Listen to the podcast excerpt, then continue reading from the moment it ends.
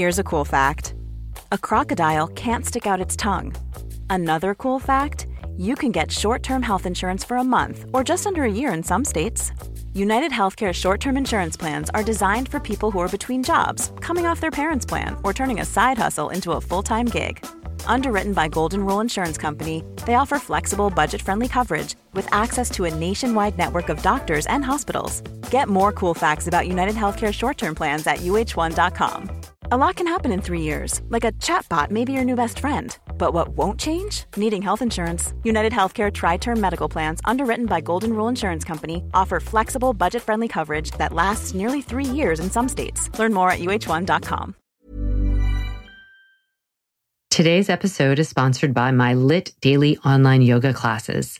This is an exclusive pass into my personal practice and program that I created from experience as a physical therapist and 20 years developing my LYT yoga methodology.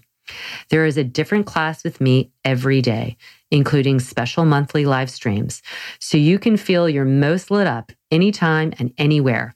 Get a three day free trial today by going to movementbylara.com and clicking daily classes. Let's get moving.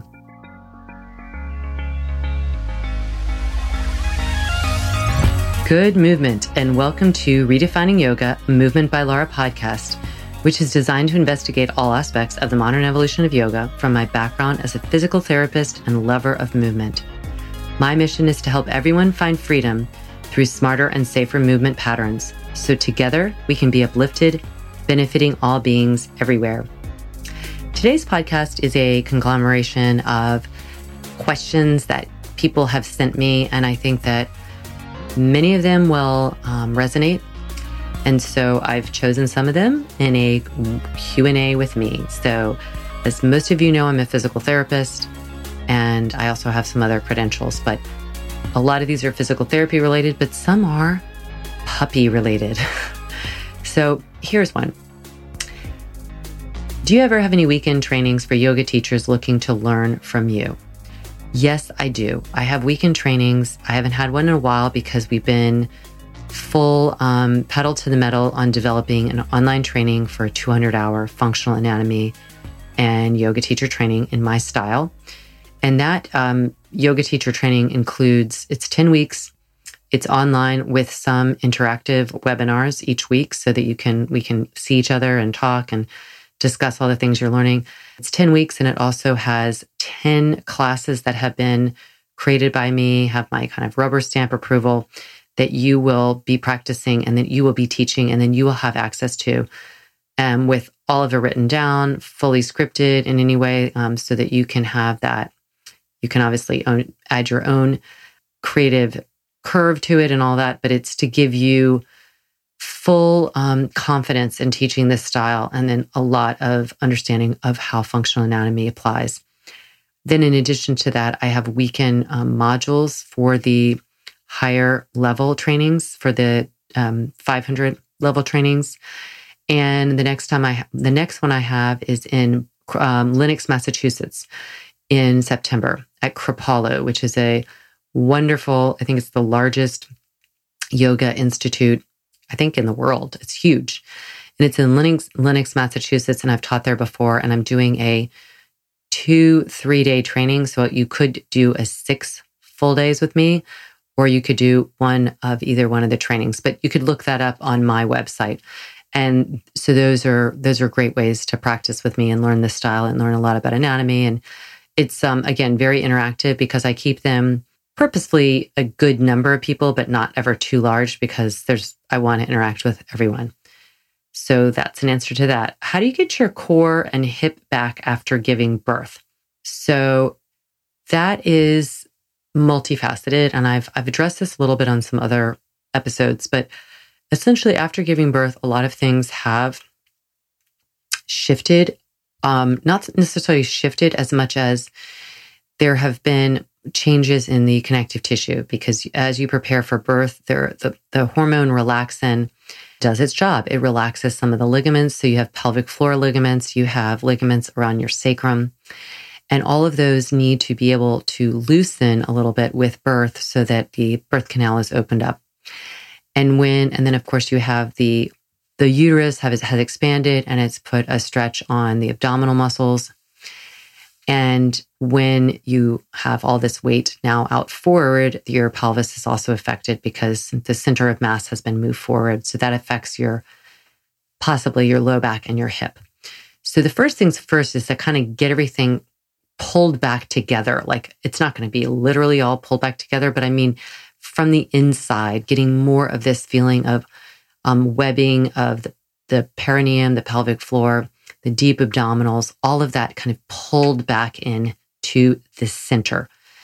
And so that is that will be um, different type of pelvic floor exercises. And I don't just mean the Kegels, I mean all of the webbing of the the the pel- pelvic floor. So the pelvic floor, if you imagine from your pubic bone to your tailbone, from your um, ischial tuberosities, your sit bones to your pubic bone, and then everything in between, having lots of um, lines of energy, all of that, lines of energy, lines of fascia, all of that pulling together, tightening that and lifting it straight up through like it's going right up into the center of the of the belly, like behind your behind your belly button. That is a practice of just doing that. So drawing all of that together, pubic bone, um, tailbone, sit bones, pulling all of them together. That's almost like a little diamond, and then lifting that up. So practicing that to give the pelvic floor some support. And then the pelvic floor is a gateway to the deeper abdominals.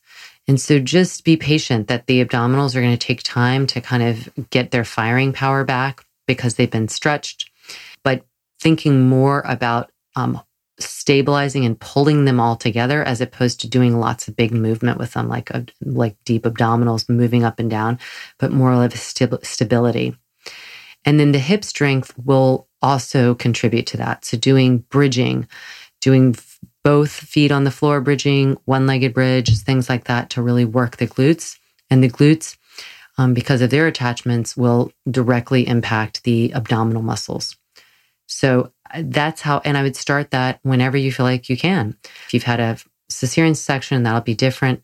You'll have a specific amount of time you have to wait, but you can start doing little things fairly quickly after birth to get everything back, um, back pulled back in together, and then then just be gentle and um, patient with the amount of time it might take because again, you're especially if you're breastfeeding, you've got other sets of hormones going on, you've got fatigue and all that but get the glutes and the abdominals going. And I promise that center will feel a lot more organized. And then everything from there will feel better as well. Okay, some other questions that I've, I was asked. Oh, I cannot, I don't want to quit sugar, but I feel like crap. You can you give me some tips? Well, hmm, I did a little bit of mindful eating talk, but I would say if you uh, uh, sugar is just it's a hard one to get around because they say it's very addictive i would say can you get can you eliminate the added sugar there's a book by chef aj it's called unprocessed and it is really good and she's full on like super super super militant in a good way um like she's like no added salt no added sugar no added fat and I think honestly, salt, and I think she says this, salt is like the harder thing. And just can you can you not do added sugar? Like try that. And what I mean by added sugar is anything that's not in its natural form. Like she uses dates as a replacement. Can you eat more fruit? Like I don't think you have to eliminate naturally occurring sugar. The problem is when you have the other sugar. And the only way you're going to actually be able to quit that is not buy it. Don't have it in your house if you work somewhere, goodness gracious, that has it all around, which I've seen in so many places when I've gone and done like corporate events or um, corporate talks. I mean, I've gotten, I've done corporate talks for movement, for yoga, for ergonomics, and even for energy boost. And then I'll come in and I see their little kitchens and they're full of crap. So I would encourage people not to have that at work. Um, but anyway, eliminate it from being around you. And that's going to be the first thing. But see if you can um, satisfy your sugar cravings with something that's more natural. You know, a banana has a ton of sugar in it in a good way. Pineapple, like these are really tropical like fruits. Apple, these are naturally occurring sugars that might satisfy that. And okay, so here's another one. What do you think about weight training to get stronger in yoga? Well, I think it's great. I am not opposed to that at all. I think if it's done with, um, I want to say with a functionality to it. I think there's stuff at the gym that I, I'm not sure what the functionality for some of the machines, but I think adding like a kettlebell or adding, I mean, sometimes I'll add sandbags and things like that in some of the work that I do. I don't really add a lot of weight myself. Um, I'm not against it. It's kind of more just, I do a lot of weight bearing on my hands and on my feet. And, but I, I think it's great to kick it up a notch and, and add some weight. I don't think there's anything wrong with that. Bands and things like that. Just try and apply it in a functional way. So it's not just a random like bicep curl. Nothing wrong with that, but know that there's there's not a lot of necessarily function. I mean, yeah, you could pick up something and you could say, oh, that's functional, but a lot of the bicep curl is really to get your bicep bigger. so there's nothing wrong with that. But hey, I would rather you like learn how to do a pull up and really use your bicep there. Okay, so uh, another question I got Do I foam roll? I do not really foam roll that much. I'm not against it. I'm and I will do it on occasion. So what I but I don't want to say I do it because I don't do it regularly. I will say if something is bothering me, if I have any kind of like feelings of restricted fascia, I totally will hop on a foam roll. I, I, I am not against it at all. I think they're great. I think they can be super super helpful, and I'm, I'm they're great for myofascial releasing if you can't get somebody's hands on you just be really my, uh, aware of the foam roller. Um, you don't want something too mushy, but you don't definitely don't want something too rigid and, and, and spiky. So I actually have wanted to develop a really good foam roll because I haven't, I've found ones that are pretty good, but I have an idea of what I would really love. And I think if I had that one that I really loved, I would use it all the time. We have Mm, the melt method at our studio and we do have melt rollers and those are really nice. Those are really good. So maybe if I had one of those at my house, I would do it.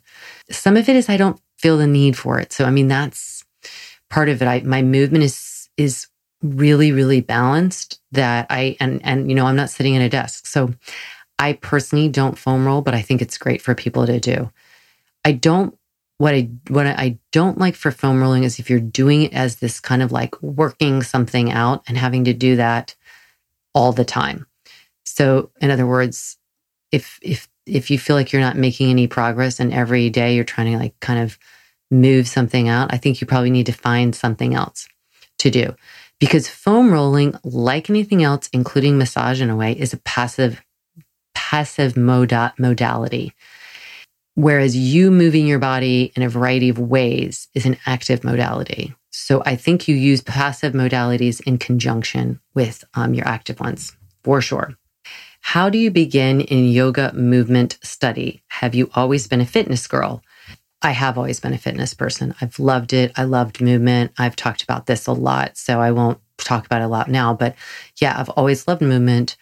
And I think I just, I was always clear about that I wanted to do something in movement and it's it's part of who I am and I'm just grateful that I can do it as my work.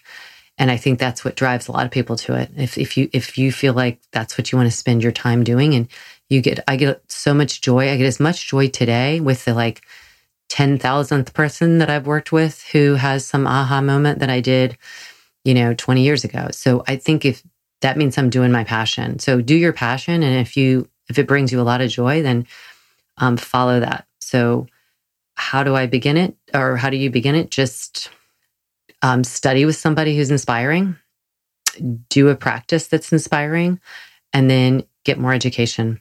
The bottom line is to to do well at anything, you have to do a few things. One, you have to do you have to practice and believe in what you're doing.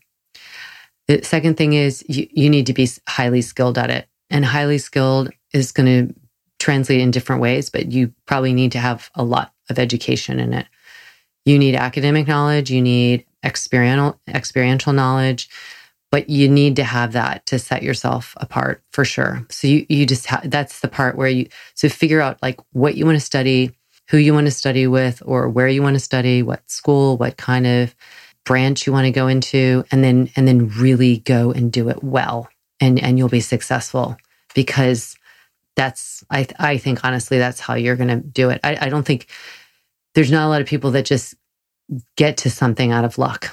It might look like luck, but it's usually a lot of hard work and a lot of doing doing the work. Even if it's a love, they're doing the work. They're doing the education, they're doing the studying, they're doing the practice of it and not just waiting around for it to happen. So that's what I would recommend to get into.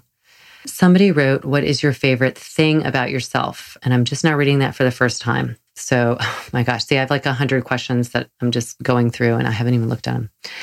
What is your favorite thing about yourself? Asking me. That's a wonderful question to ask. Thank you for asking that. I think my favorite thing about myself is that I am committed to growing. I'm really committed to it. I don't I don't have many moments of dullness, you know, where my spirit is like dull or dim or I feel bored. I don't get bored. I don't get bored. So I feel like I'm I'm really into um, growing and and in that observing how I'm growing and where I can improve. I don't ever feel like I've got it. I'm always looking to see, you know, where I can um, improve in big ways and small ways in every aspect of my life, personal, professional. And by the way, when you do a lot of things, there are going to be times where like, there's times where I'm like, wow, I really haven't been, you know, at the studio much lately, or I haven't been really at home lately, or I haven't had a date night with my husband. You know, it's like there's a lot of pulling back and forth, and there it's not a battle. It's just there's always going to be a pull to the balance. And that's why balance is a spectrum. So I think my favorite thing is that I'm always willing to work hard and and and and be inspired. So thank you for asking that. Okay. Here is a physical therapy practice, uh, question. What would you recommend to strengthen weak office worker wrist? Well, Weak office worker wrist, that implies to me that probably you're spending a lot of time at the computer and you're in a lot. So if you're in flexion a lot, it doesn't necessarily mean you're strong inflection, but that's flexion is where you're bringing your, if your um, palms are facing down, you're bringing your fingers back towards your palm. And that's flexion, as if you were typing on the computer or holding a phone or holding anything is going to be in wrist flexion. So one thing would be to, to make sure that you move in a variety of ways, that you extend your wrist, you stretch out your wrist. And then honestly, the best thing, and then you want to open up, you know, open up your fingers wide and then make a fist and open up your fingers wide, like really get the, the fullness of movement in your hand and then also in the wrist with the wrist stretching, but then getting weight bearing. I mean, weight bearing on the wrist is there's, there's, there's really no better way to get strong in the wrist than to weight bear. So start off on all fours where you're not loading your entire body weight on your hands and then walk yourself back. So you're in plank and then pick up one leg in plank. So now you've got your hands and one foot down. So the load is more. Um, do a variety of things, bringing one knee in at a time from plank, all those kind of things, and get more and more used to putting weight on your wrist. It's the it's the opposite of what you think. When you're weak, your wrist will let you know that they're being there's demand is being put on them when you put weight on them. And you'll think oh my gosh i don't want to hurt them because they're weak but you actually need to put weight on them. So i'm not saying hurt them but know that you're going to feel it. You want to feel that and you need to give it support from your core so you're not sinking into your wrist and putting compression there. You also want to be aware of the floor that you're putting your weight bearing on. So you can't just kind of always do it on concrete. You've got to do it on a on a surface that's good for the wrist. So, um, not the hardest wood, but some kind of wood floor, and um, practicing with this feeling of an upward lift in your abdominals with your glutes working. The glutes working, especially in plank, is going to help the wrist a lot. But you you need to weight bear. So that's the absolute the number one thing I would say for for strengthening wrist is make sure they're ready to weight bear so that you've stretched out the wrist and gotten them ready for for that um, 90 degree extension that's required and then, yeah, and then weight bear. So another person asked, is the big toe mound the ball of the foot or the toe pad? It's the toe mound is the um, ball of the foot. It's known as the metatarsal. Um, so the first metatarsal, it is that large. So if you follow your big toe and where it meets the the mass of your foot is is the toe mound there. So it's not the toe pad; it's at the bottom part, and that is your first metatarsal. So I think you're referring to that because that's a lot of times what I'm what John and I referred to, but I've also referred to in pressing down into that first metatarsal because that's where the energy is coming through the foot from the floor. And if you're pulled away from there towards your pinky side, then you've lost a lot of that exchange of energy, which is not what you want to do. So, someone said, Will your online course be available in partial payments? Yes, there will be a payment plan for the online course, and there will be signups for that in the near future. It's not ready yet, but it will the signups will doesn't mean it's starting then it's just the sign up for the first round and it will be repeating so if you can't do the first round don't worry it's something that i'm planning to do several times a year all right tips for a neutral pelvis please okay three people wrote that tips for a neutral pelvis well you should first of all listen to my neutral pelvis podcast and know that it will take time and it has to you have to have a lot of awareness but here's, I'm going to actually end on the neutral pelvis because it's that important. Okay. So if you're sitting, find your sit bones. And a lot of people say, okay, rock back and forth. That's fine to do. Rock back and forth so you can feel the front and the back of them. And then really sit down on them and imagine them to be like two tiny little feet. They're at the bottom of your pelvis. So you're sitting on them. So when you sit and you're literally right on top of them, that is probably, I'm hoping you're on your, in your neutral pelvis position. And you should put your hand on your tailbone, the very, very bottom of it, like right at the base of the crack, and then on the pubic bone in front. And then draw that together. Really just kind of not, not, not aggressively, but just feel like you could pull from the front to the back. So front to the back, that's horizontal. pull it together and then lightly pull the belly in and just feel that that is, you just kind of have this organization there of energy. So you've got it um, from the horizontal line between your front hand and your back hand, and then this um, vertical line between your bottom hand, your pubic bone, and then where the belly button is. And all of that all pulls in toward each other. So front, the pubic bone pulls up toward the belly button, and the pubic bone also pulls back toward the tailbone. And is there any movement happening? No, not necessarily, but that feeling of drawing there. So it's like this three this three dimensional triangle that's that's going through the body. And then attempt to do that, find it in standing.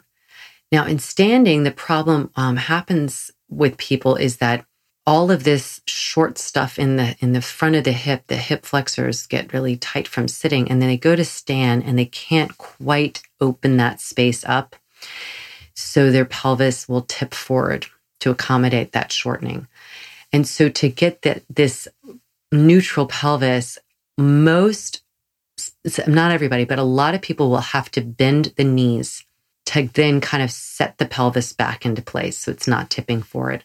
So don't be afraid to try when when finding your neutral pelvis in a standing position with a little knee bend. So you're just freeing up the bottom part of the hip flexors that cross over the knee. And when you bend the knee, it just takes some of the, um, it gives you some slack so that you can then fix the pelvis. And then think about that in all of the yoga poses, for instance. If you're in a lunge and you've got one leg in front and one leg in back, the back leg, say it's your right leg that's in back, the front of the hip is being pulled on. So you're probably going to need to bend that right knee. I still, most days, bend that right knee. Even though I have a good amount of space there, it just feels, and it feels easier to find that neutral pelvis. So don't be afraid of using your hands as, as kind of landmarks to help you. Feel the abdominals kick in. If you can't get your glutes to kick in, it might be in fact because you're not yet in neutral pelvis. So if you're having a hard time identifying it in your brain, just think tailbone down, like down, not under, but down, pubic bone up toward the belly button, and then get the glutes firing and feel the abdominal wall tightening. And then most likely you're in a neutral pelvis. So I hope that helps because neutral pelvis, as we know, is hugely important, especially if you are spending a lot of your day in one position. So more Q&A with me. I didn't get to many, many questions, but I think those were good ones. And I hope they helped a lot. So have a wonderful day, get moving and get grooving, and know that I'm sending you hugs. And feel free to always send me questions to Lara at movementbylara.com. And I promise I'll try and answer them in one way or another.